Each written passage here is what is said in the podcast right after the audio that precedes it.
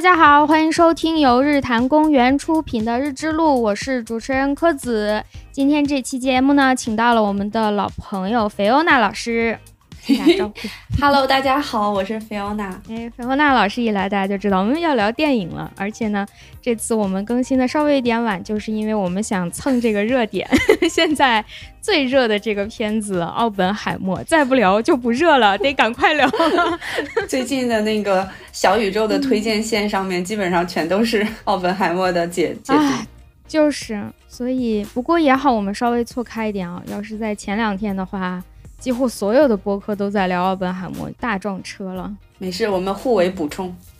嗯，对对。然后大家听过前面节目的朋友可能记得，菲欧娜老师她是研究数字电影技术的。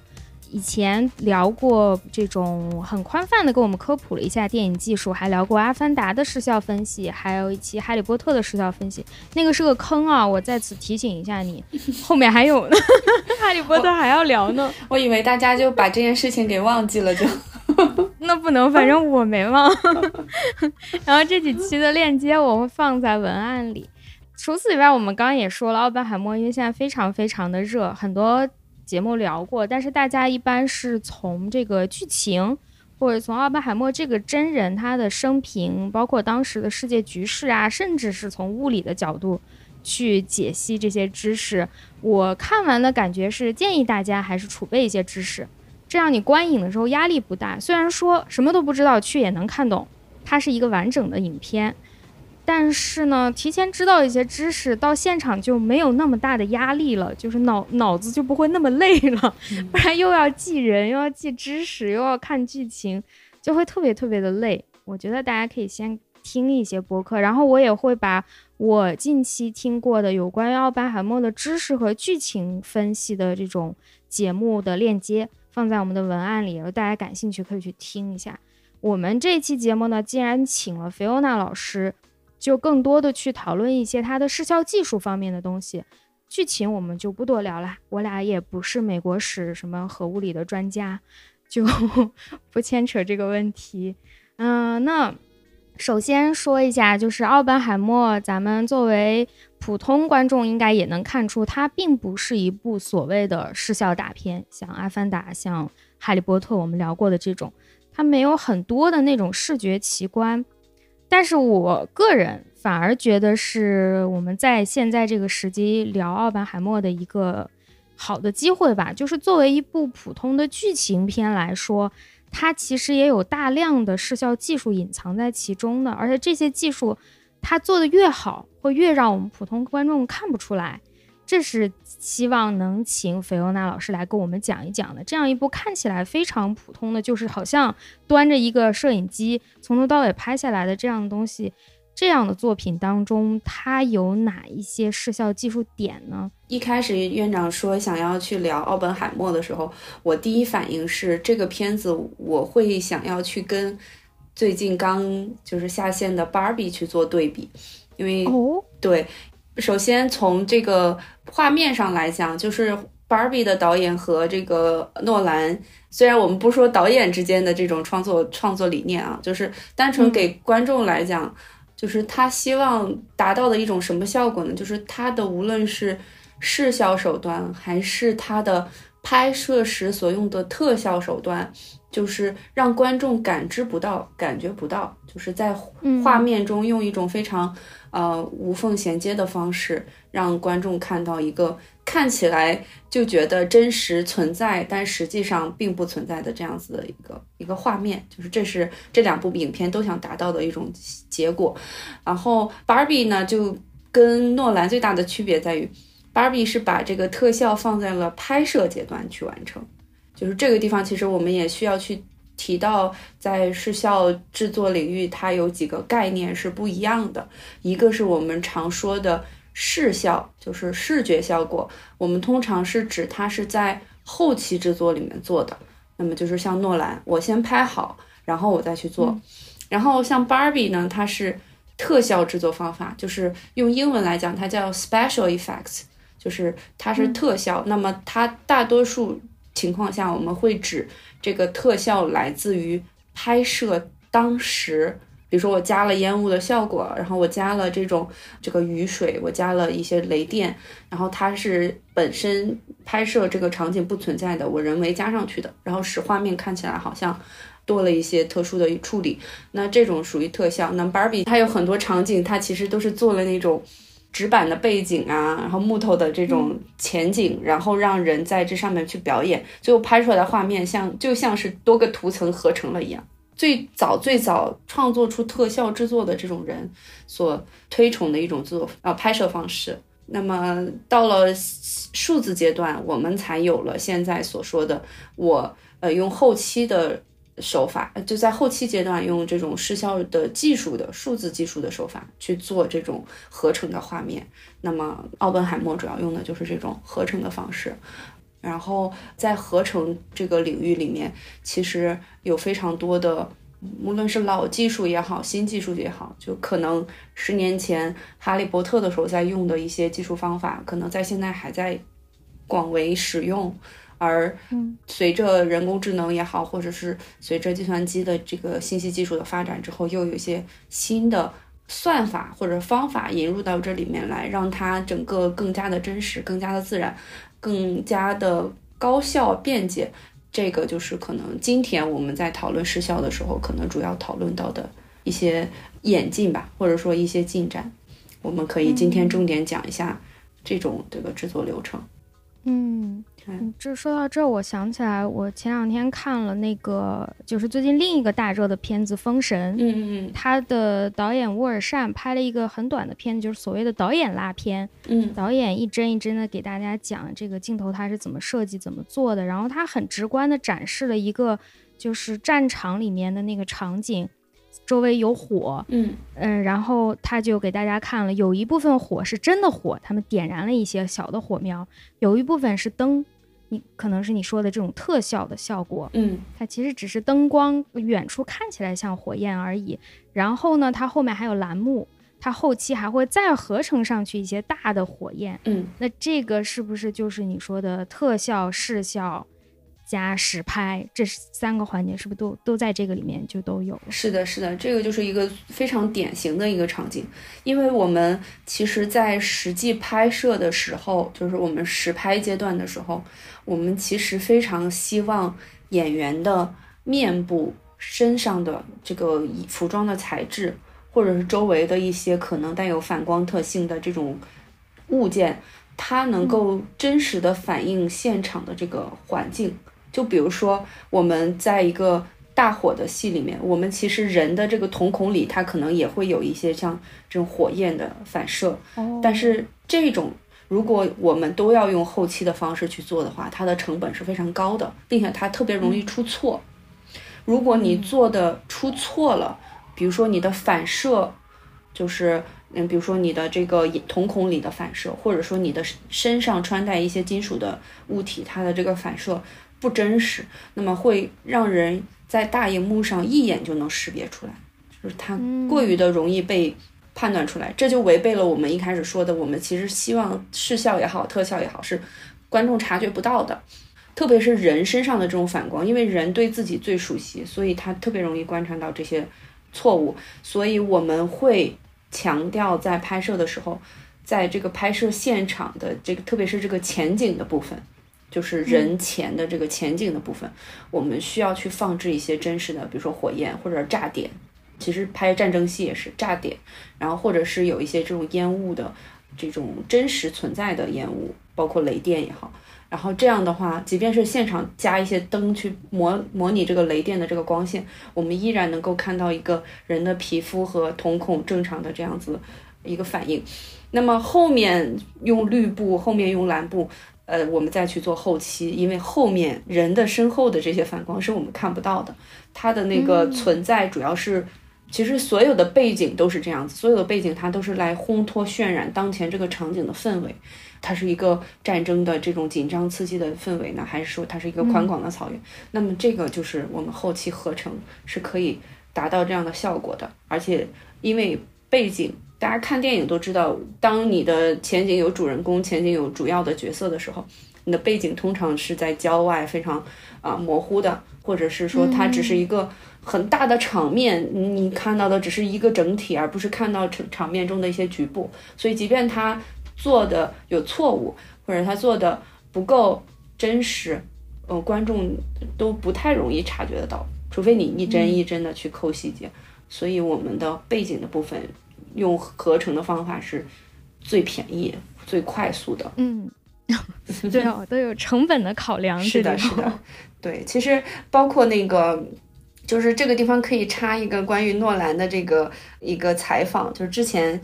应该是拍，就是是拍《信条》的时候，他们种了一大片玉米地。哦，那是那个《星际穿越》。哦，《星际穿越》。然后那个，其实，在很多这种场景的时候，大家会讨论一个问题：我合成不好吗？我为什么还要真的去种一片玉米地呢？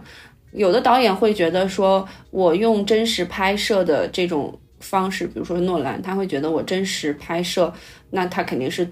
最自然的。然后，即便是他种一片玉米玉米地会花很多钱，但是这个玉米地种完了之后，他还可以收割了去卖，卖掉的 钱，我听说是挣钱了，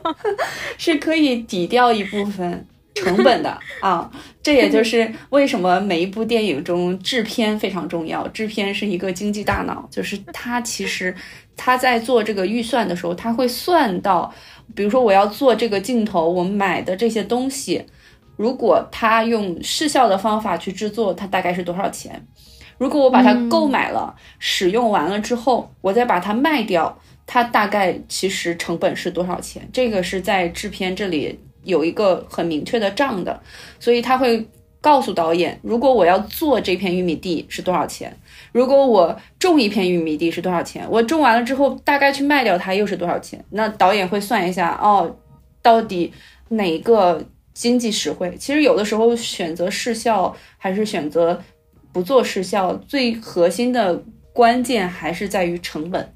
还是在于钱，而不是在于究竟是实拍的效果好还是视效的效果好。大多数就是画面，从单纯从画面来讲，我们其实没办法。区别到底是实拍的效果好还是视效的效果好？因为视效它也能做到跟真实一样，所以主要的区别衡量标准还是在成本这里。那像你刚刚说的，Barbie 它更多的用的是所谓特效，在前期完成，然后奥本海默用的后期，它应该也是有成本方面的考量，对吧？对对，主要还是成本方面的考量，因为即便是之前他们有买。比如他们之前有买过飞机，把飞机给炸掉，那他其实也是把飞机上最重要的发动机拿下来卖掉了，然后去抵掉了一部分成本，然后再去炸的这个飞机。哦，哦，没有想过这个问题，老觉得报废就报废了。所以你报废一辆车，报废一个楼，或者是报废一个飞机，它其实并不是我们观众看到哇，他花了一亿美金买了一架飞机，他可能只是花了一亿美金买了飞机，但是他又花了，他又用了八千万把这个机器上的这些零件什么东西全都卖掉了，最后可能成本只有。比如说多少钱？那这个成本可能真的是，甚至还不，甚至还要比做失效来的要低。就是如果达到同样的标准的话，可能做失效反而要更贵。嗯，好的。嗯，那我们回来说这个奥本海默，它作为一个剧情片的话，嗯，像你刚刚说，它在前期没有做太多的特效，应该还是有吧？但是可能就是不太多，常规的一些是。对，更多的是后期的这个合成。嗯嗯，我印象当中，在你之前，就是最早来我们节目的那一期节目里，大概讲过。努力的回忆一下。那像奥本海默，他现场会有绿幕蓝幕这样的一些设置吗？嗯，目前看到的，呃，宣传的花絮材料里面好像是。就是暂时没有看到他们放出这样的物料，我觉得这个也跟他的宣传是要配合。其实所有的嗯电影的物料放出，那肯定都是严格把关的，因为我们所有的制作人员在制作期和电影上映期，甚至放映后多少年内，我们其实都要签保密协议，就是对于这个电影中的制作细节，我们是不能够就是随便泄露，并且需要去配合宣传。宣发去做一些这种物料的释出，那么那目前来讲，我们都知道，其实诺兰他是一个秉持着就是自己是坚持实拍的这样子一个导演，所以即便是他做了很多的视效处理，那么他也不能够就是不会把这些 物料放放出来。对对，但是这个也有很多争议，但我们争议可以往后放一点，再是再再去聊一下。嗯，是，但是确实很多画面你是没办法，就是他肯定是没办法直接的，就是现实造景去拍摄的，所以对在现场其实有绿幕有蓝幕，甚至是我们说绿幕和蓝幕，它不一定是一个大面积的幕在你的身后，它有可能比如说桌子上，它需要去呃放一份报纸，但这个报纸可能你现在已经找不到实际的。就是真实的当年的那个报纸，那么它可以放一个绿色的跟报纸一样的这样的纸，一样大小这样纸放在桌上。那么呢，后期我再用后期的方法去把这个绿纸替换成制作后的那个当年的那一份报纸。就这种，其实我们都是呃，也可以算在现场，你需要去做一些绿色道具的这种设置，这个肯定是有的，这个是毋庸置疑的。嗯，对。那听起来这都是非常常规的操作了。对，因为它其实这部影片大家去看过也知道，我们很难去把它去做一个类型片的一个界定。你说它是剧情片吧，但是它又给人感觉像是一种用纪录片的手法在拍剧情的感觉，因为它真的还原的非常真实。那么所谓所有的这种历史题带有历史题材的，或者是想要让人感觉到好像你这是在拍一段真实的历史，以纪录片的手法拍真实的历史的这种影片，它都需要去做大量的合成，因为我们真的很难找到完全与历史时期上一比一一模一样的道具或者是场景，我们只能是用啊、后期的方法去弥补这个现代和当年之间的这个差距。嗯，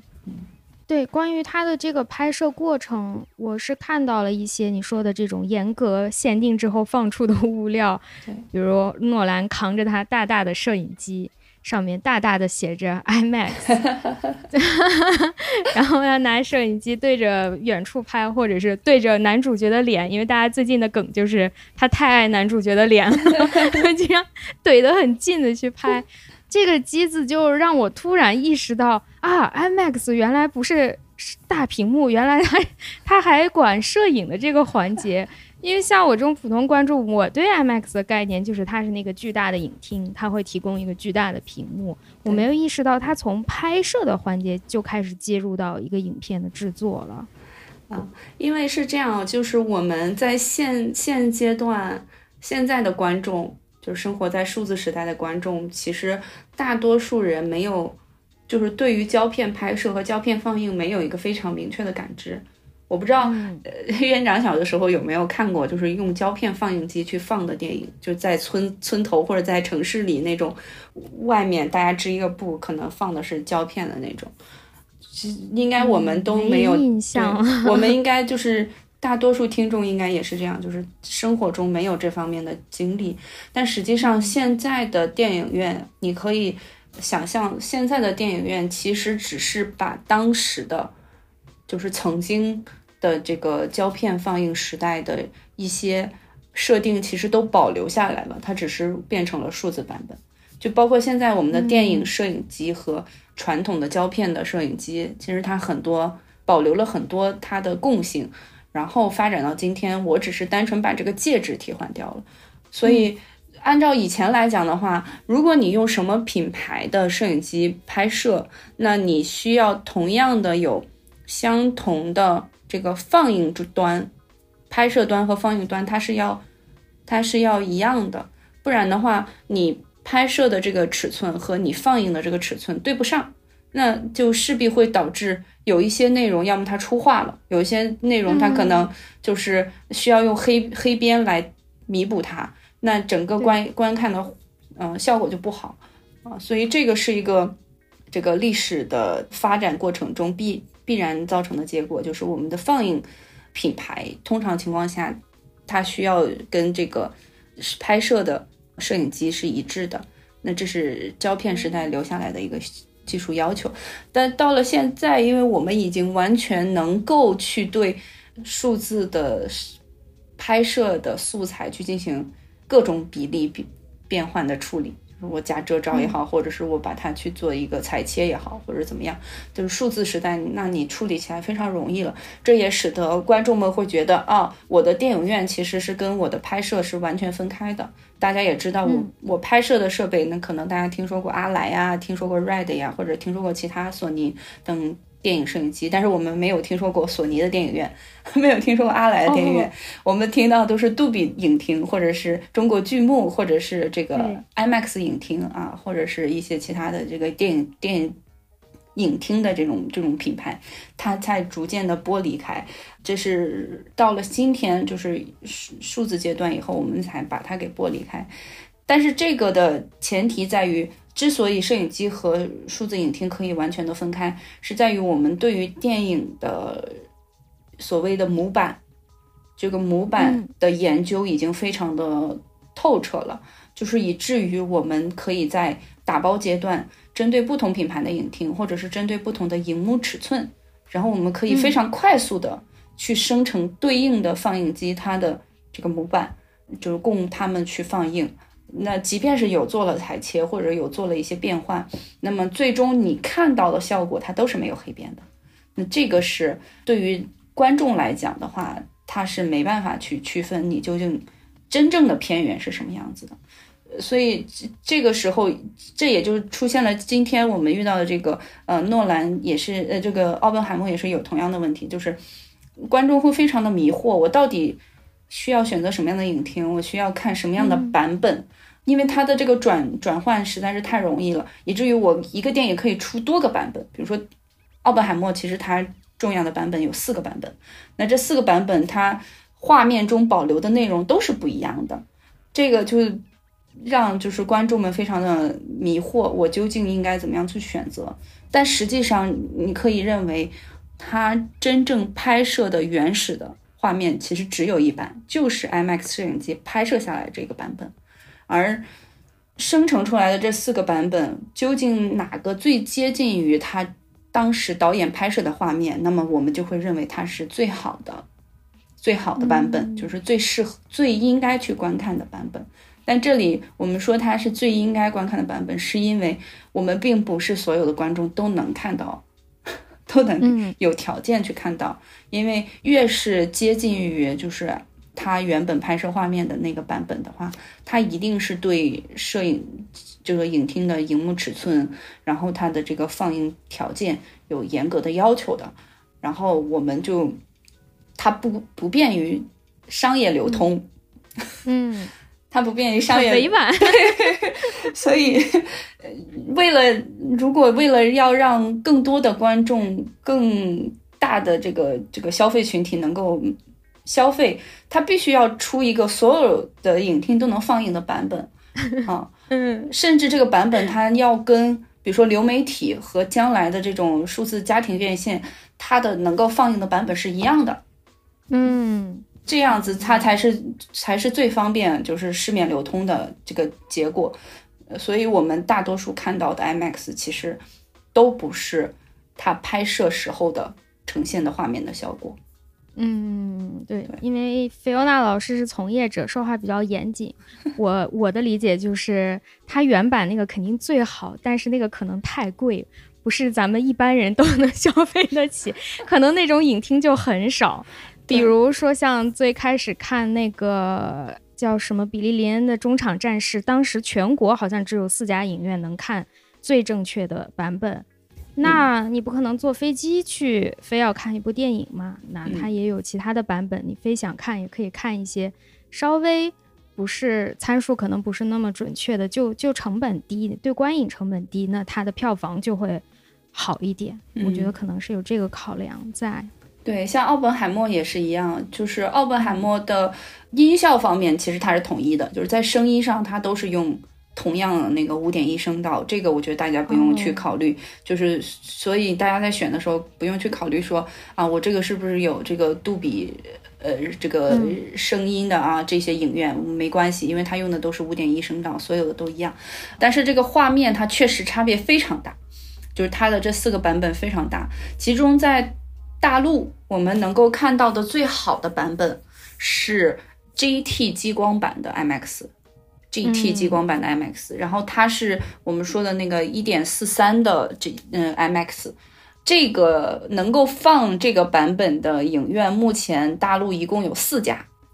我印象应该是四家或者是五家，四五家，然后北京只有一家。如果在北京的观众的话，如果感兴趣，可以去看呃影博北京。中国的那个电影博物馆啊，这是唯一的一家能够放这个版本的电影院，在北京。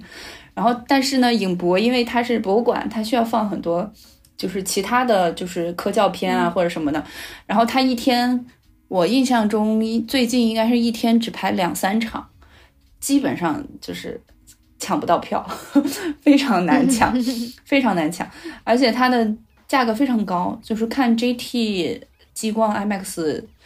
要比普通的 IMAX 要贵很多啊！即便是现在普通的激光 IMAX 都要卖到北京的话，大概是一百五到两百这样子的 一个。北京确实太贵了。对，如果是在外地的朋友，我查了一下，呃，就是能够看这个 GT IMAX 的，国内还有东莞、昆明和哈尔滨，就是您可以看到都是非常。非常奇怪，非常就是不是核心城市啊，上海没有，为什么不是核心城市？因为它有一个很大的问题，就是这个荧幕要非常的高，它非常的高，它几乎就是我印象中应该它的荧幕的高度是要二十多米。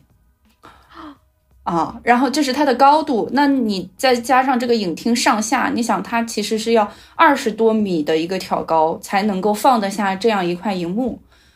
然后，嗯嗯，不是说所有的场馆它都能够，它需要特地为了这块荧幕去建一个这样的场馆，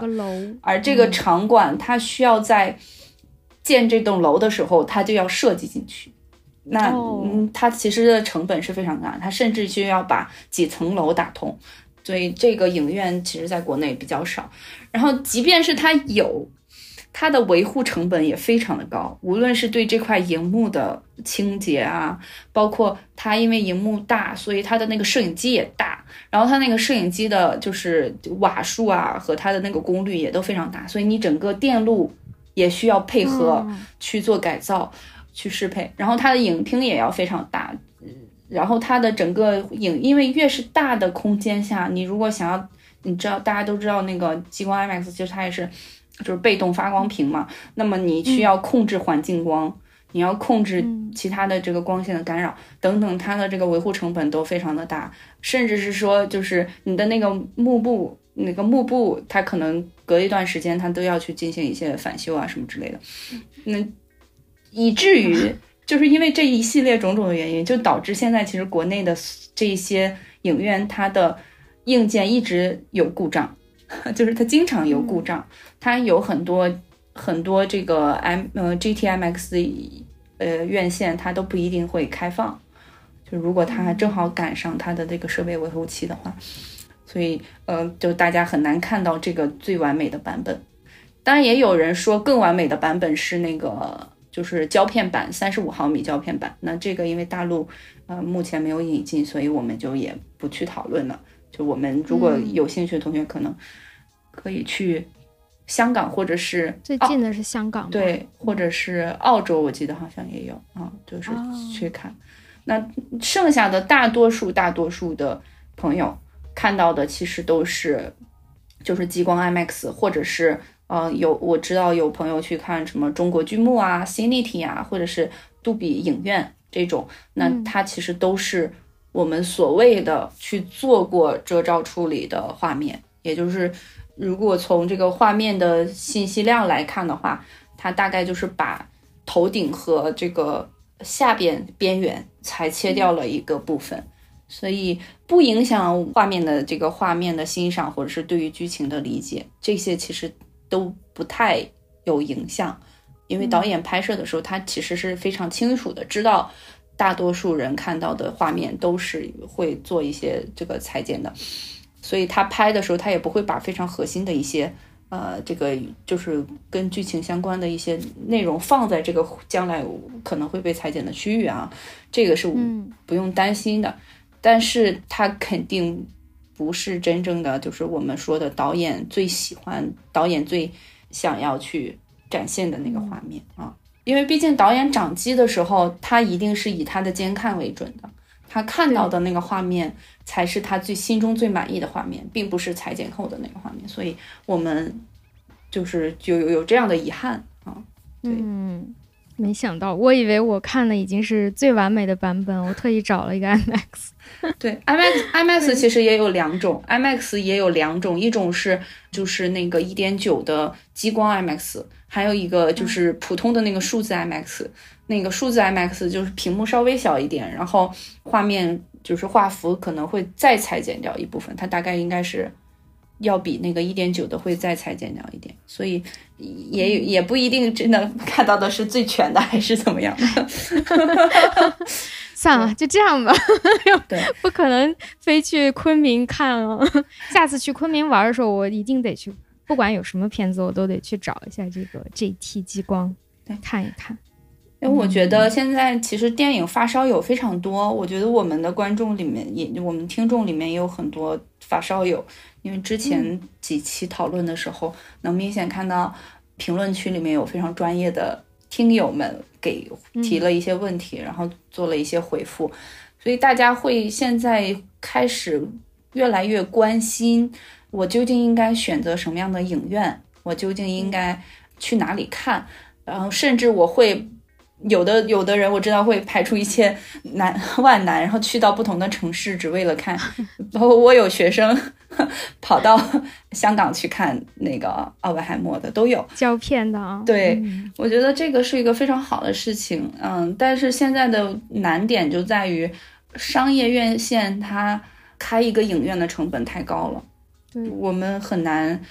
在自己的城市里面看到最佳的，即便是即便是有，你也不一定，即便是有这个影院，它可能维护的不好，你看到的依然效果不好。嗯，对对对，都会有有这些风险，所以大家经常会来讨论，特别是一部这个这种大制作的影片，呃，上映的时候，大家会讨论啊，我究竟要选什么？我究竟要选什么？有很多普通观众会觉得非常的困惑，我。在这上面去焦虑，我觉得还是大家就还是 不要焦虑了。就是这个是一个，我们优先还是先去，就是把电影看成一个轻松愉快的这样子的一个体验。如果是这部影片，就是我给大家一个标准吧，就是如果这个影片在宣发宣发的时候，你看到了 i IMAX 这个词，那么你就找你周围的 IMAX 影影院看就可以了。如果他宣发的时候，然后他说了这个是就是，比如说上一次《阿凡达》的时候，他其实重点宣传的词是 Cinity，因为国内的主要的合作方是 Cinity，是华夏。那么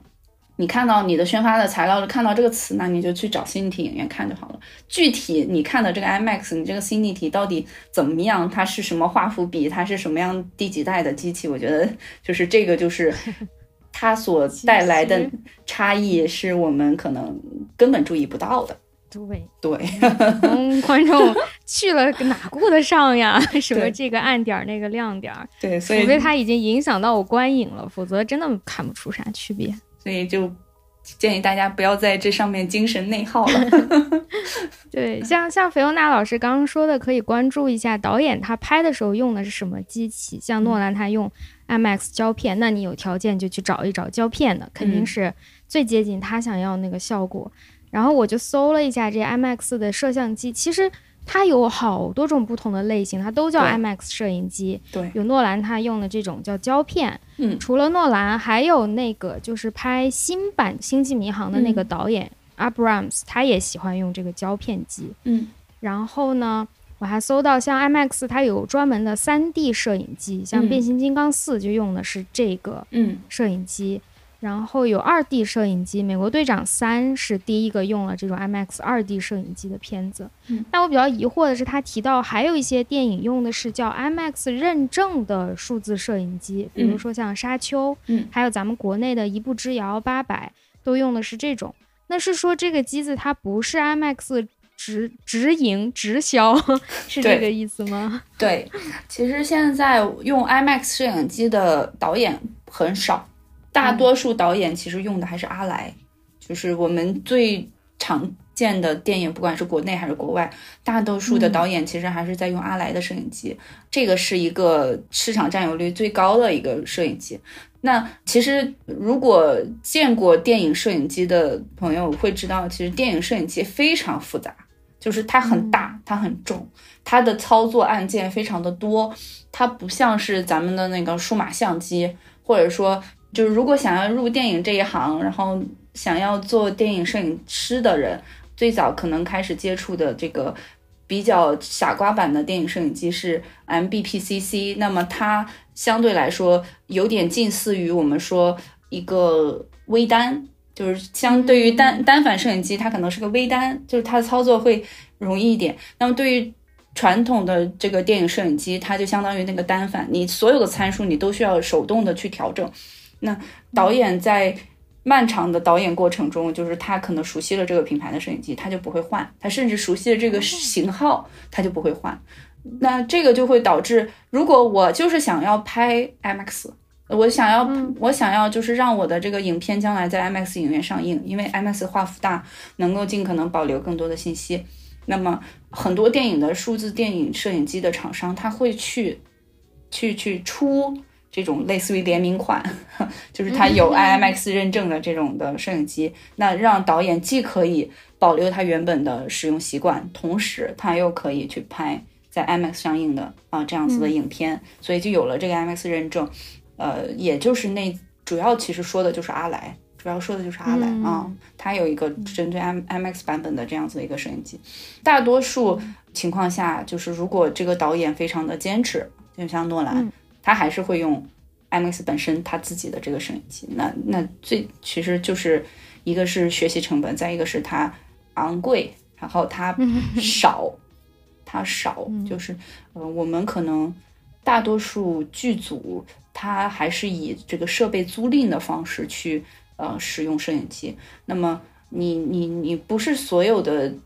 拍摄地也好，或者所有的国家，你都能够租到那么多，或都能购买到那么多的 IMAX 摄影机。嗯，可能诺兰他们有一台，那你可能这一台。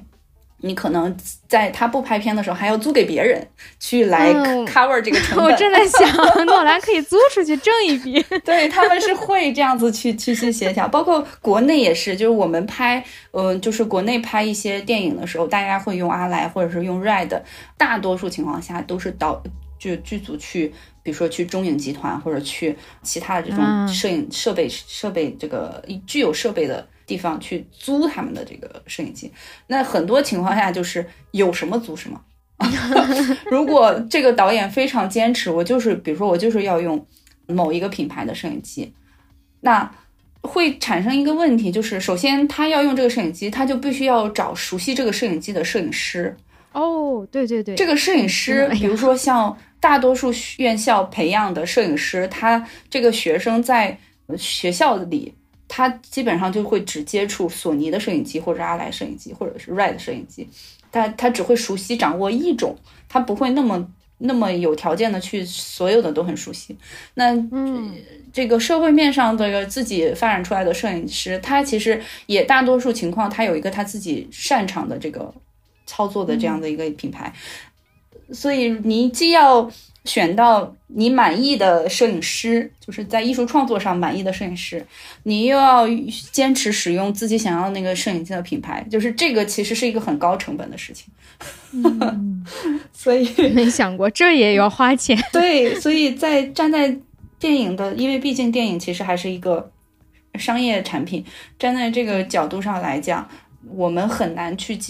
就是很难去坚持。导演说：“我就是要用哪个，嗯，我就用哪个拍。所以像诺兰，他有底气，呃，我们就是要用 IMAX 拍。一方面是他跟 IMAX 很多年的这种合作关系，他他已经很熟悉这个设备了。同时，他因为他其实一直以来合作的摄影师也都是固定的班底，所以大家已经长期磨合形成了这样。所以未来的诺兰的片子应该还是会。继续使用 IMAX，因为他已经把这个学习成本什么的都已经经历了这个过程。而对于国内来讲，我们即便能租到或者能借到或能跟 IMAX 深度合作，我们一样还是需要去培养这样子一套团队来适应 IMAX 拍摄流程。那这个目前可能还没有哪个导演非常的、非常的有信心、有底气说我们就要这么做。但是我们国内会有这种，比如说某几个镜头或某几个片段，某一部分我们是用的 IMAX，或者某一部分是用哪个特定的摄影机去拍摄，然后我最后再把它统一起来，就会有这种。对对，我搜的时候也发现了好多片子，它是说哦，这部片子里哪一个部分用了 IMAX，它也不是说全片从头到尾。对，可能像你说的，有很多协调啊、技术呀，对，包括他想呈现的和他的成本之间平衡的很多问题。所以这也是为什么，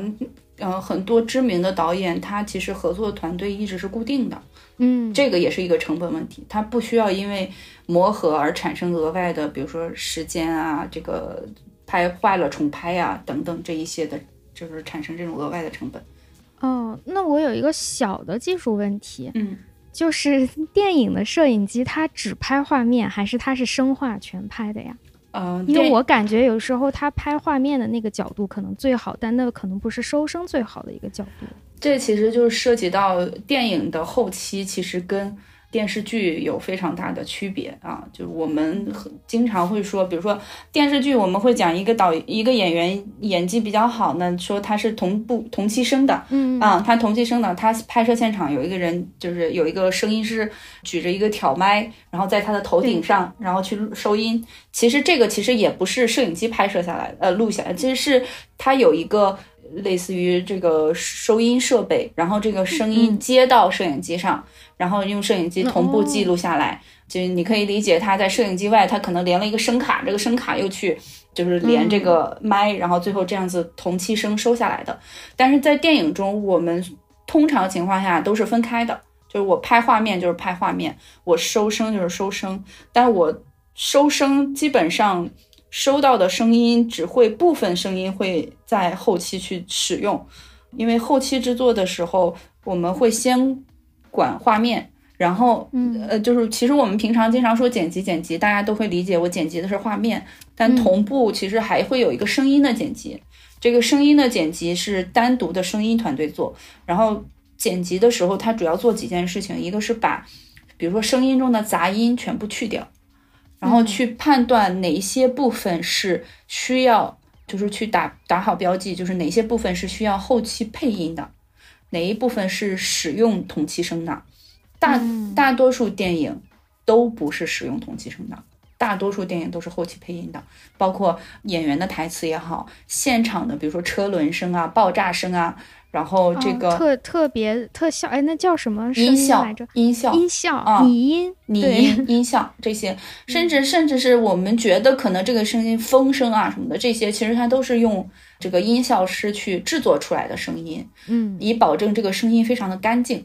然后这个声音编辑完了之后，然后配音配乐，然后再去做呃我们说的视效，然后再甚至还要去做混音。就是我要把可能同期收到的一些环境音和这个空间音频和这个配的这种双声道或者其他声道这种格式的音频去做混音，让它融合的更自然，然后我们再去做这个调色和模板的制作。所以在这个声音这个地方，对于电影来讲，它通常通常通常情况下，我们都不去做同期声。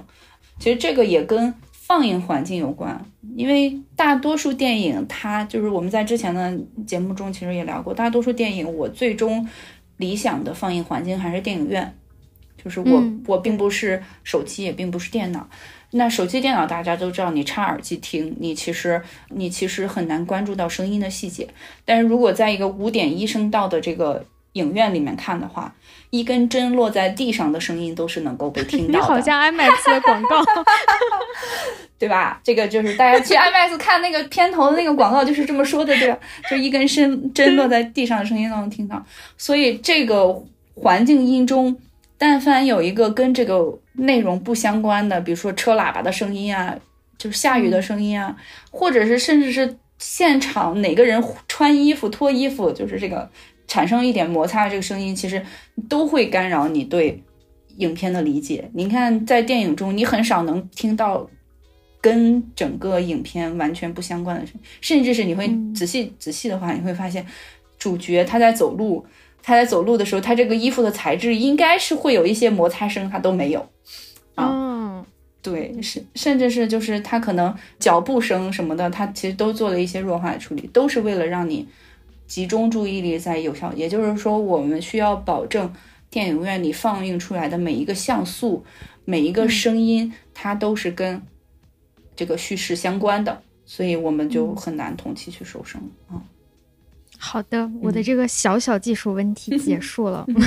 然后回来说一下最开始的时候提了一下诺兰的这个实拍的争议吧。这两天已经发展成为争议了，因为诺兰。一直以来，这不是他奥本海默开始了。一直以来，喜欢宣传的点就是他坚持用胶片，这是第一。第二是他坚持用实拍，这个这两件事情已经成为他的标签了。嗯，那在这部电影当中呢，因为之前的片子多少都有一些视觉效果，所以好像争议还不大。这部片子它总体来说是比较视觉上是比较平淡的，除了那个核爆实验啊，是一个视觉奇观。大多数时候，它就是人物在对话，甚至是很像舞台剧的感觉吧。嗯嗯，有人就说啊，那你这个东西，你说你实拍，可是你实际上又用了很多的所谓的视效的技术，对。而且这两天引爆这件事情的一个点在于，说片尾的字幕里面有百分之八十的特效员工是被删掉了。嗯，就实际他用了一百多个人做特效，他只写了十来个人。那这就给大家造成了一种感觉，是你是不是在掩盖你用了视效这件事情呢？是明明要用视效来完成，可你假装你没用，就变成了一个撒谎了。嗯，这 就可能有一点严重了。嗯嗯，那我看到的最第一大的争议是，有人在说 CGI 是我们通常会所普通。百姓像我这样的普通人，说起视效就会把它等同于 CG。嗯，那 CG 我查了一下，它的全称是 CGI，就是 Computer Generated Imaginary，它的一个呃 Imagery，它的首字母。然后有人提到说，诺兰说他用的是零 CG，没说他用零 VFX。嗯，我想这是什么？有个新词儿。到底这两个词是什么意思？他们是一个什么包含关系吗？然后或者说，诺兰到底我们刚才说到了，他用了一些所谓的视效，他用的到底是 CG 还是 VFX 呢？我觉得这个其实这个问题最开始引爆的核心的点是在于。他删除了部分视效团队的名单，就是他其实做这个事情，说实话啊，站在一个呃这个视效制作这个领域的人来讲，觉得很 很很难过，很生气，很生心，很难过。就是你为什么要删掉？就是这个这个处理非常的多余啊！如果他没有做这件事情的话，其实其实问题不大，因为大家都知道“实拍”这个词，它。行内人和行外人其实有不同的定义。他所谓的，我们来先来说实拍这个词，它实拍其实就是说我实际真实的拍摄了，这种叫实拍。那么你后面贴个绿布去拍，其实也是实拍。你后面就是。拍了一个什么东西，然后你再拍了一个什么镜头，然后把它融合在一起，其实这也是实拍，就是你真实拍摄出来的。其实我们都算在就广义的实拍上。那有的人他可能坚持的这个实拍是说我全部实拍，就是我的画面中的每一个像素都是我真实拍摄出来的。那这个实拍在现阶段其实已经不存在了，就是这个狭义的实拍，就在现在大家看到的所有的电影、电视，甚至我们说。短视频啊，这个短视频其实都不存在完全的实拍了。你如果就是非常非常这个咬文嚼字的，就是来去那个刨根问底的说的话，那现在数字阶段所有的画面被记录下来之后，它都要做离散化，它要做压缩编码，它都要去做调色或者是这些这个曝光啊等等一些编辑。那到最后你加上随便加个滤镜，你随便做个调色，其实它都不是真实的画面了。那这个你都属于都属于就是我们说的已经脱离了狭义实拍。那嗯，没有。真正的哪一个影片，它是完完全全每一个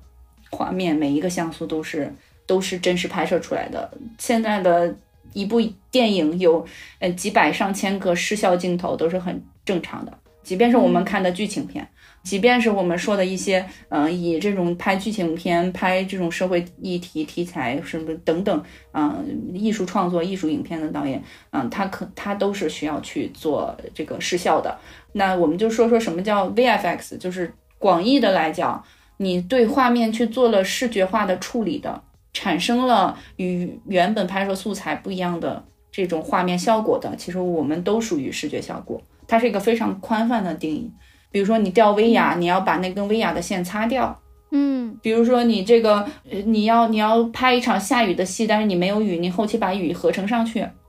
好，再比如说我们之前说过的，就是你要去做这个绿幕做抠像，甚至是说做这个人的面部的减龄啊，这这其实都属于视效的这个范畴。那么视效的范畴中，其实它有非常多的技术手段。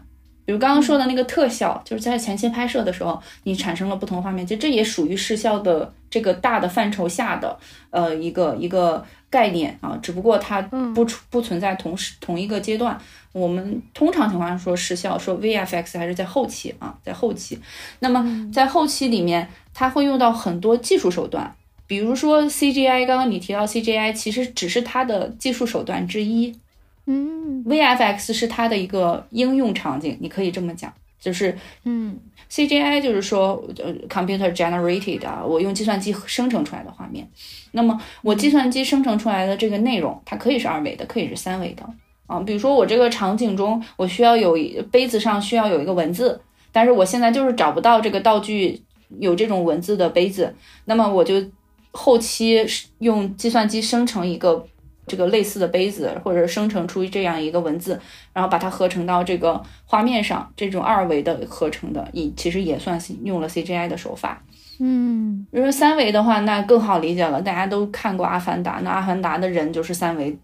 CGI 做出来的，呃，CG 做出来的三维的人。然后包括李安的《双子杀手》的那个整个人也都是数数字制作出来的。那这种的都是。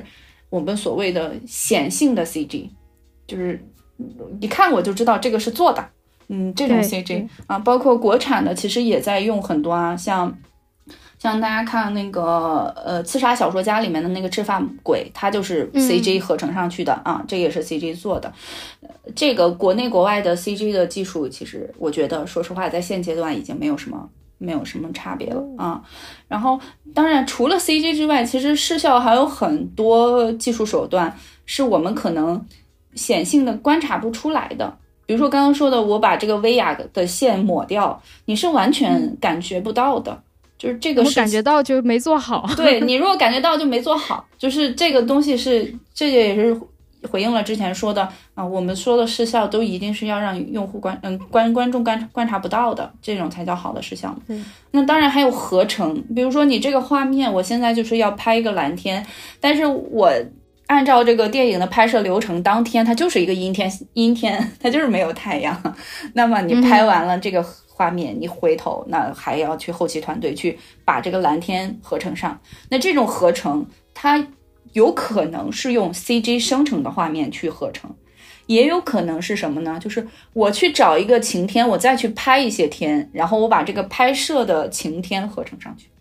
那这个它就不叫呃 CG，它就是真实拍摄的。那你两个画面都是真实拍摄，你阴天的现场和晴天，然后两个都是真实实拍的，然后这两个实拍的合成到一起。你说这个还如果按照按照这些 有争议的 讨论的这个点来讲的话，大家就会觉得那这就不叫实拍了。那其实它又两个素材又是实拍的，它只是用了合成的技术手段，让它变成了一个画面，就跟我们用 Photoshop P 图，那你有多个图层，你最后图层合成在一起，那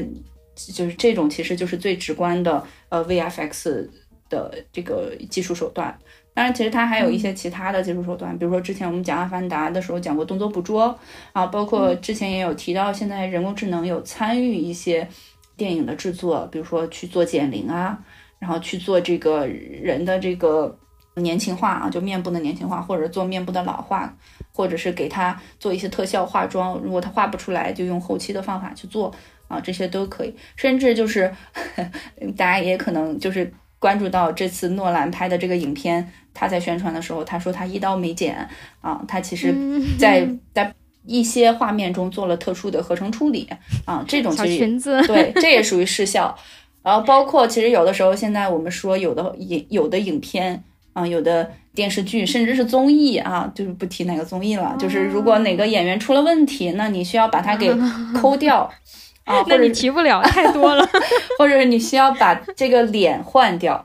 如果是在电影或者电视剧中，这个角色它不是很重要的话，但是它有一定的作用，我们通常情况下是用的是换脸。如果在综艺中，可能这个人他有没有无所谓，那我就把这个人给，比如说抠掉。那我抠掉的方法就是也有，比如说我把它打上马赛克，那这是最简单的、最最最影响画面效果的。那也有的是，比如说我在拍一个别的人。然后我再把别的人的这个区域合成上，合成到那个人的区域上，这也是一种操作方法。还有一种就是我干脆就把这个人的戏份全部镜头全部剪掉，然后如果他出现在这个画面上了，我就去拍一个当时拍摄的那个背景，然后用那个背景把它给贴上，这种也是合成。那这些其实都属于失效的范畴，都属于 VFX 的范畴。那你从你的角度来看，嗯，就以你现在的分，你的专业分析和你看到的物料的情况，你觉得诺兰他所强调的实拍，在这部片子里是指的，像你说的，我拍一个阴天，拍一个晴天，我把它合在一起，这样的程度是吗？就是现在电影当中我们看到的镜头都是至少是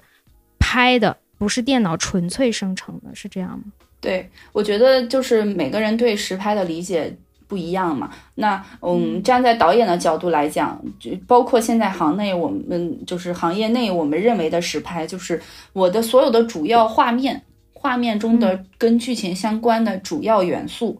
全部是拍摄的，而不是制作的。那这种的，其实我们都叫它是实拍的影片。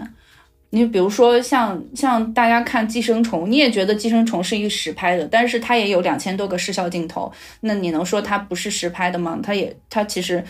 在那个语境下，大家就会觉得啊，那是一个剧情片，那是实拍的。只是因为这个诺奥本海默这部片子，它具有历史性，它是一个不是现在现在社会中的事情，它是过去的，同时它拍摄的这个题材。确实涉及到了，比如说战争或者爆炸等等一系列，你不可能去真实的拍摄的这些东西。那这些部分、这些元素，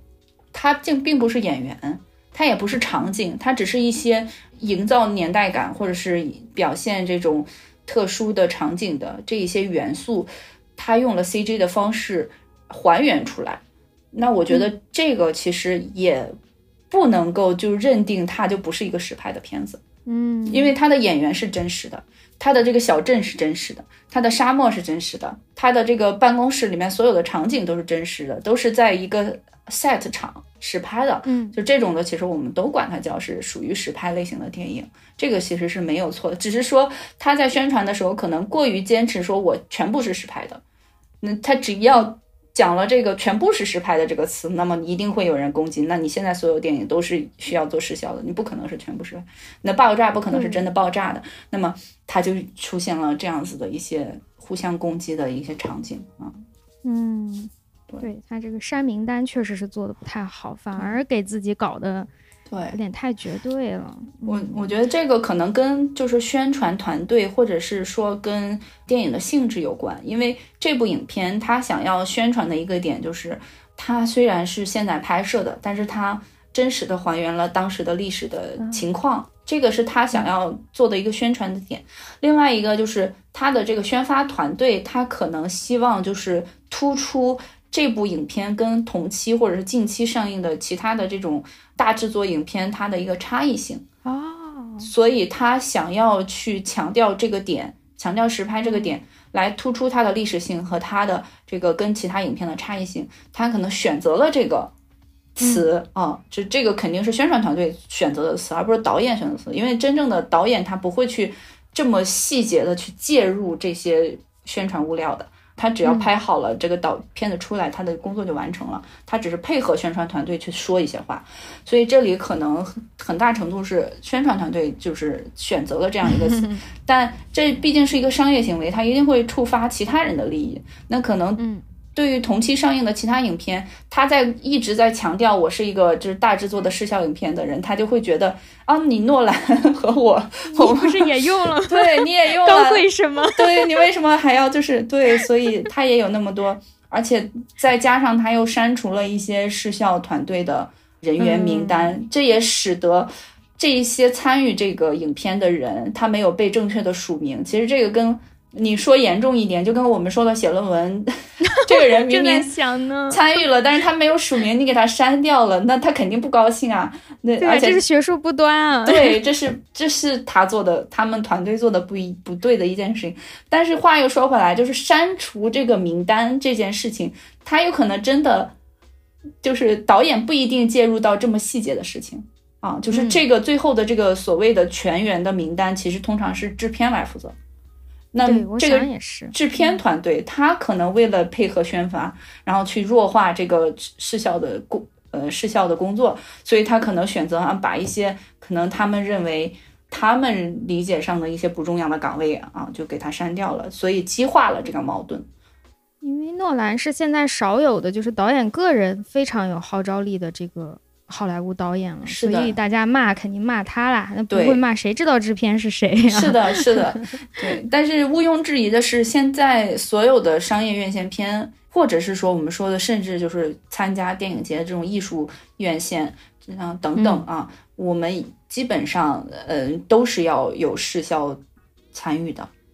哦。那正好说到这个片里，很显然的一个谁也不傻都知道他用了失效的场景，就是这个核爆实验。嗯，诺兰肯定不会真的引爆一个核弹。对，那包括这个核核弹的引爆三一试验，还有它有一个很很漂亮的场景，就是科学家觉得有可能会点燃整个大气层，所以他做了一个视觉效果，就是大气层真的全部燃烧起来的样子。嗯，还有其中很多的这种化学反应啊，它的物理实验啊。这些的失效，请费尤娜老师给我们讲一下，它大概是都是怎么做的，然后是怎么样一个呈现思路呢？嗯，其实这这也是引爆这个讨论的点，就是这几个画面太明显了，就是他根本没办法真实，哪能 把一个你不可能在空间站拍出这么。就是高真实感的高这个高分辨率的这样的画面啊，你你也不可能真的引爆大气层，所以这些画面肯定是 CG 做的，那这个是毋庸置疑的，所以这也是跟他们宣发团队产生这个相左的一个原因。嗯，观众也不傻。那么 这个做爆炸，其实我我说实话，我觉得相较于历史资料里面。讲过的这个原子弹的爆炸的这个蘑菇云的效果，其实诺兰的这个爆炸的处理还是比较艺术化的，就是它和大家可能也关注到了，在这个影片的前半部分啊，讲这个奥本海默的学术发展的这个阶段的，就一步步的这个过程的时候，经常会用一些可视化的方法，把他大脑中想象的这种物理的实验的反应给展示出来。啊，就这个跟那个爆炸其实都属于同一种类型的 CG，就是我们会介入一些物理的模拟、物理的仿真，然后用一些呃这个仿真模拟的手段去把这个反应效果给计算出来，然后再用图形学的方法去把它给画面展示出来。说细节的话，就是说它其实是一个一个的这个，它是由这种粒子系统去计算完成的。你可以想象，在计算机中，我去算每一个粒子它的一个运动，它是无规则运动的，还是说它有这个方向运动的？它的速度加速度是多少？它的这个粒子和粒子相碰撞之后，它产生的这种链式反应也好，或者裂变反应也好，或者等等，它其实在物理上都有理论物理的支持的。这也为什么这影片中经常强调奥本海默是一个理论物理学家。那么他其实这些理论都是一些数学公式或者是物理公式，它这个形成的。那这些有物理公式、有数学公式的这一些呃反应，我们在计算机中都是可以把它模拟出来的。就是你让它迭代，迭代一万次，迭代一百万次，还是说你让它碰撞一次，碰撞这个呃一百个粒子互相碰撞，还是一万个粒子互相碰撞？这个就是在呃计算机中可以模拟的。这种 CG 我们通常情况下叫它仿真模拟，就是模拟 simulation 啊。那这种的画面爆炸也好，或者是科学的反应的可视化也好，它都是基于这种图形学的方法去做的。那这个爆炸它其实参考了。当年的这个这个呃广岛长崎的那个画面，就是那个时候其实是有一些有一些真实的记录的影片的。我印象中，就我我我当时观看那个画面的时候，其实诺兰做的那个爆炸的那个蘑菇云，其实它并不是尺寸很大的，它的重点不是在于那个整体。我觉得它的那个拍摄那个爆炸的蘑菇云的。其实它没有在强调那个整体，它并没有给整体几个镜头，它大多数的镜头是在拍那个反应内部的那种粒子的感觉，这种嗯雾的感觉啊，这种燃烧的这种感觉，它其实是我觉得它是借这个爆炸的场景，是跟前面的这个奥本海默的人学术史、学术各个阶段中，他对于不同的。物理的这个理解，呃，不同的阶段研究的这个内容的理解，然后逐渐达到了最终的一个炉火纯青的阶段。它，我觉得它是这一条线，就是这个其实也是一条线，就是也是它的剧情的一条线。所以他在拍摄那个包杀的时候，他重点还是在拍，呃，呈现出来的画面还是那个里面的那种反应，嗯，是跟前面是连接在一起的。那所以它并不需要一个非常。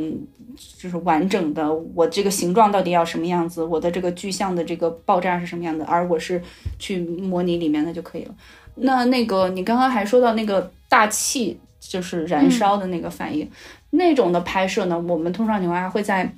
引擎中先做一个类似于地球这样子的一个这个这个呃三维资产，然后在表面去做。C G 的内容，那它相对于刚刚说的那个图形学的方法，它更重要的在于是让这个画面看起来，首先看起来是真实的，看起来是有美感的。它其实那个链式反应真正究竟是不是以那个形状展开的啊？它到底是以一个核心放射状展开，还是它有迹可循的展开，还是怎么样？其实它并不是一个有理论支撑的。因为这个世界上从来没有出现过这件事情，也没有人 对，也没有人真正的计算出过这件事情，也没有相关的这种记录，所以它完全是它不是理论上也不会出现嘛？对，为零吧，趋近于零，near zero 嘛？对对，所以它其实是一个想象，所以它不是一个有真实的物理理论支撑的在线的仿真的一个画面，它只是在。引擎中，我做了这样一个镜头，这这个镜头的制作，你可以理解成跟我们做一些其他的视效场景，比如说演员可能在空气中游泳，但是最后画面是在 水中游泳，就是它其实是制作方法是一样的，它就是做一些这个视觉效果啊，用 CGI 的方法啊，就是它合成出来的这样子的一些，它可能参考了一个，比如说某一个森林着火的这样子的火势蔓延的效果，然后它把它。Transfer 到一个大气的这个这个效果上啊，所以它们两个本质是有区别的，就是一个是有物理依据的，一个是艺术创作的。嗯，哇，这你不讲，我真的意识不到，我只会觉得他们都是爆炸，都是视觉奇观。像你前面说那个仿真，嗯，其实现在在学界是很常用的一个技术啦，就是当我们想要模拟未来可能会发生什么事情，好多学科都在用仿真，只不过大家的可能。模型不同，软件不同，是的，是的，因为毕竟很多危险的化学反应、危险的物理反应，你是不可能真实去做的。所以在物理化学的研究中，其实也有计算物理啊、化学、计算化学啊什么这些的研究方向。很多人也在去专门做这种模拟的研究啊。所以其实大家之前看过那个，呃，那个叫。嗯宇宙大爆炸这一类型的电视剧的时候，哎，是叫嗯 Big Big Bang Theory 啊，嗯嗯，它它叫什么？哎大爆炸生活大爆炸了生生活活大爆炸大爆炸。对，像《生活大爆炸》这种，就是有很多的啊物理科学参与的这种影片，不管它有没有表现出这些反应。啊，不管它有没有拍出这些反应，你会发现制作团队中都有这个物理学家、科化学家他们的这个这个名字啊，包括这个片子，其实它后面也有这样子的指导者，他们的作用就是为了来把控这个反应的真实性。其实这种的这种的这个我们叫指导，不光是就是在现在电影拍摄阶段，不光是物理化学它会有这种指导，包括其实现在的影电影电视剧它可能还有礼仪指导，比如说某个历史时、时期人们的行为举止是不一样的，比如说一些这个台词的指导啊，它的这个语气是不一样的，然后甚至是包括现在有很多的，比如说拍《狂飙》啊，《狂飙》它嗯。其实大家关注后面的那个会有嗯。对于这种历史、这司法司法的指导啊，对于这种纪检的一些指导，这些其实都属于电影人不懂的一些行业知识，那么嗯。我们都需要专家来参与。所以在这部影片中，其实它的很多的嗯仿真模拟，其实它是有一定的理论支持的啊。有道理。诺兰一直在纠结物理学，我都感觉他快要发论文了。你看他的 从《星际穿越》开始有那个 Keep Soen 参与嘛，对然后后面《信条》其实也有大量的物理学，只是那个片很多差评就来自于他太纠结于物理知识了。对那对于不关心这个知识的人来说，都不知道你这个电影在讲啥。对，所以讲讲伤，然后到这一步啊，我本来还觉得他只是讲物理学家生平，你这么一说，还真是他还是把物理学融入进去了。是的，这就是硬科幻和软科幻，它其实有差别啊、我们如果嗯。要坚持真实的这种物理呃的呈现，或者是做真实的科普的话，就很多导演会讲究，我需要有专业的人去把关。那这个地方就也会出现这种情况。我如果真的要遵从它的真实性，我就很难把它去做艺术创作。因为它板上钉钉的事情，你你怎么样去做艺术创作的这个东西，除要么就是导演对于这个物物理理论物理或者是物理世界有自己的非常深入的研究，然后他能够把它给具象化，把它视觉化，把它画面化，让普通人也能看懂。要么就是他乱来，所以 对，就是因为导演遵从的是画面，他要保证他的画面能够服务他的剧情，所以这个地方其实他也算是一个，我觉得我看过的电影中就是比较少有的把这个呃科学可视化，就是作为嗯它的一条叙述线，就这个是很少有电影能够做到的，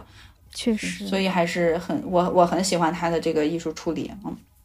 哇，你这么说完，我都想再看一遍了，重点去看一看。他们他前期在他求学过程当中，像你说，他大脑当中会出现一些他的理论和他的实验的一些画面，像像几个弦在那里波动，或者是大的爆炸、粒子的运动。而且你嗯仔细看这条线，它也是积少成多，其实也也代表了就是他慢慢有了更多的人支持他，更多的人参与进来，最后在众人的这个努力下实现了这件事情。而一开始他只是单纯的他自己，他只是一个小小的点，一根细细的线，所以这个其实也是，呃，就包括大家分析这部影片的时候，它有很多线啊，就是暗线、嗯明线，我觉得这个也是嗯一个很重要的。嗯，然后最后想提一个小点，不一定要展开讨论吧。就是我最近在看有关于这部影片，包括于奥本海默本人的一些资料的时候，大家提到为什么奥本海默这个人如此的重要，这件事情如此重要，就是有没有核弹，其实人类历史两个截然不同的阶段。没有核弹之前，人类是没有能力快速的灭绝自己的。就我们会有战争，会有冲突，但是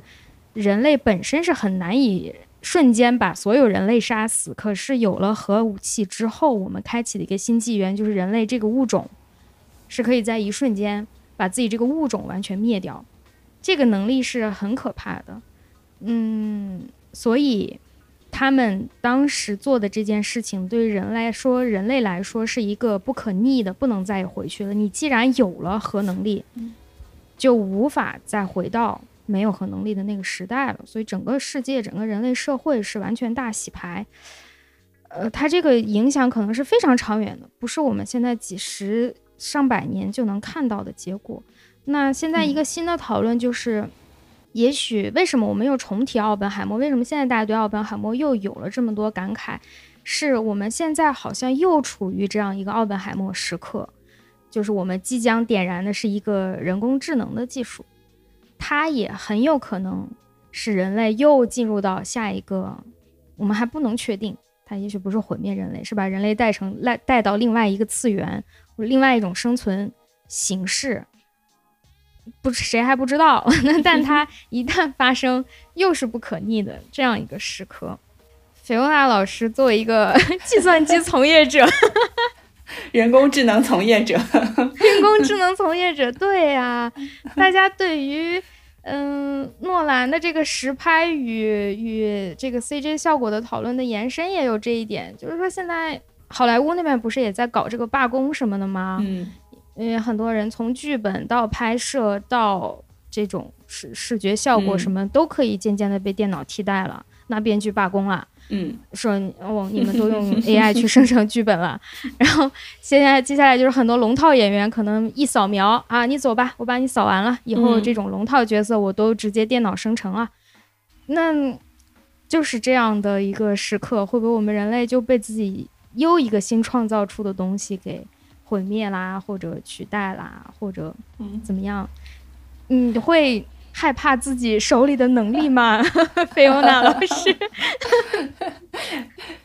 其实我对这个问题是抱一直是抱比较乐观的态度的啊，就不是因为我是从业者啊，不想丢饭碗，而是因为其实我觉得就是就是从历史上来讲，我们人类发展经历过非常多这种科技革命。或者说工业革命，那之所以人工智能技术把它其实归结在呃工业革命四点零，而并不是把它归结在它是一个什么呃这种颠覆世界的这个技术，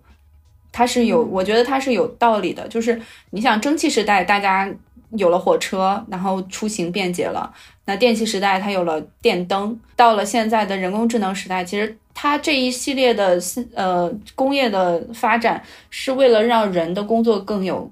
更高的效率，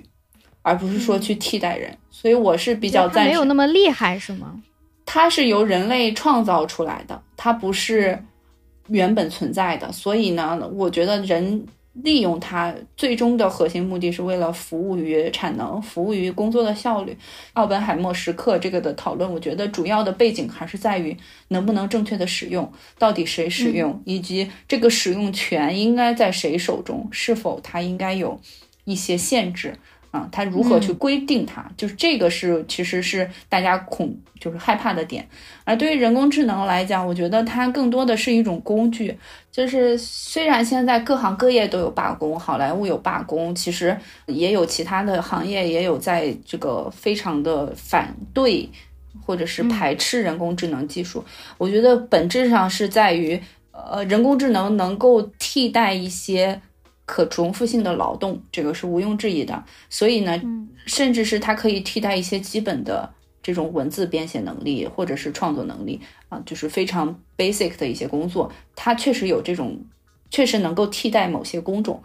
但是随着它的发展，随着它深入进入到这个行业中的时候，它一定也会为这个行业创创造出更多新的岗位。我觉得这个也是不应该被否认的。即便是你说的像啊，现在这个。呃，有很多劣迹艺人，那我们需要做一些数字的表表演者去替换他。那么，数字的这个角色是不是将来能够真正的替代人呢？那你要想，人工智能的底层的逻辑其实还是训练，还是统计，还是由数据来总结出一些规律。那你还是要有真实的表演者，你才能够创造出更多的表演。形式，你必须要有真实的人物的数据，你才能够创作出数字人。那么，无论是这个创作的过程，还是数据的采集的过程，还是训练的过程等等，它其实都需要更多的人去参与。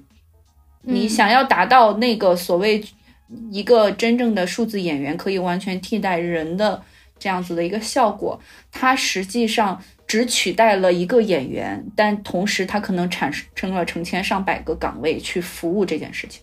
那现在就可能是一个阵痛期，我们要重新找到我们和人工智能合作的方式。这个历史的演进过程中，它一定会产生这样的事情。只不过人工智能是一个可能看起来在当下我们的认知中，它非常的对于大多数人来讲，它可能没办法被掌握，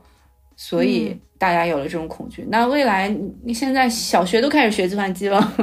小朋友都在，呃，还不会说，他们都对他们还不会说话，就会用手机，就会用计算机，对吧？嗯，我们以前的时候学计算机，那可是一门课，现在都不用教这门课了。对，我觉得将来的人，大家都有了这个，都会拥有这种技能，那么他他就可能就变得没有那么可怕了。那反而是因为它的出现，会产生更多的。工作岗位，或者是产生更多的应用场景，或者是提升人的生活质量、工作质量，我觉得都有都是有好会有好处的。对，那可能罢工抗议的人，他们想要解决的问题，其实不是停下人工智能，而是尽量保证他们平稳的度过这个阶段。是的，然后去找到新的更合适岗位，而不是说啊，不许再发展人工智能啦，不许发展，就像当时说不能发展核能啦什么，然后。非要让他重复的做他以前的那个岗位，他们可能想要的也不是这个，不是说我还要坚守我的岗位，他是希望能有一个方式，让他更好的发挥自己的创造力，而不是被人工智能简单的替代结束。那对于人来说，这是很大的一个打击的。对，其实包括电影的发展历史上也存在一个这个阶段，就是从胶片转数字的这个阶段。那即便当年有。全好莱坞上下那么多人反对使用数字摄影机，那直到今天，我们依旧是没办法阻止这个历史的发展进程，一样是全部数字化，因为它的因为数字化确实是极大的提升了。工作质量，你原本一年只能拍两部电影，你现在一年可以拍十部电影。那虽然我们就是不去讨论说拍的更快了，拍的这个更多了，会不会带来质量上的下降啊？这个我们不做讨论，但是确实是带来了更多的内容。而甚至到了人工智能时代，它的这个内容生产的速度是指数级的增长。大家现在在视频号、在抖音上可能看到很多短视频，其实它都不是真人实拍的，它都是合成的。那甚至你觉得这是一个不主播在这里说话，但实际上这主播也是数字人，嗯，你都肉眼分辨不出来。那我可以用机器生产生产出一。秒钟生产出几万条数这个文字稿，然后直接送给机器，就能输出几千万个这个视频，这个都是可以制作的。所以它的结果是给我们提供了更多的选择，它不一定提升了质量，但是它提供了更多的选择，满足了大家多样性的这个需求。嗯，但你说现在依依然还是有像诺兰一样的导演，他坚持在用胶片机去拍摄。也依然有很多短视频或者长视频的制作者，他在坚持用非常精心的制作啊，非常这个扎实的文字稿来让大家去就是从中受益啊。那我觉得技术的存在只是分流，它不在于去真正的替代。那真正好的内容、好的形式，它不局限于你是用胶片机还是数字摄影机。不局限于你是在电影院看的还是在手机上看的，就是内容本身才是最重要的。嗯，好，鼓掌。嗯，谢谢菲欧娜老师。好，嗯，没想到这部片子的技术竟然聊了这么多。我原本也觉得它没有太多的 视效画面，是不是没得聊啊？哎，没想到聊了这么多。那最后就是请菲欧娜老师来推荐歌曲啦，这个环节。哎，这个我们既然都在聊奥本海默了，那我们就还是一起来听一下他的主题曲《奥本海默》吧。好好的，那我们就在奥本海默的奥本海默当中结束这期节目啦。我会 尽快尽快剪辑，尽快尽快上线。千万不要拖到电影都下线了，我还没有上线，我抓紧时间。嗯，谢谢菲欧娜老师，这么忙还抽出时间跟我录节目。嗯，谢谢院长，我也很开心。你今天一直叫我院长，你有没有考虑过很多人不知道我叫院长？咱们叫惯了。嗯，谢谢科子老师。好的，那节目就先到这儿啦，拜拜，拜拜，拜拜，拜拜。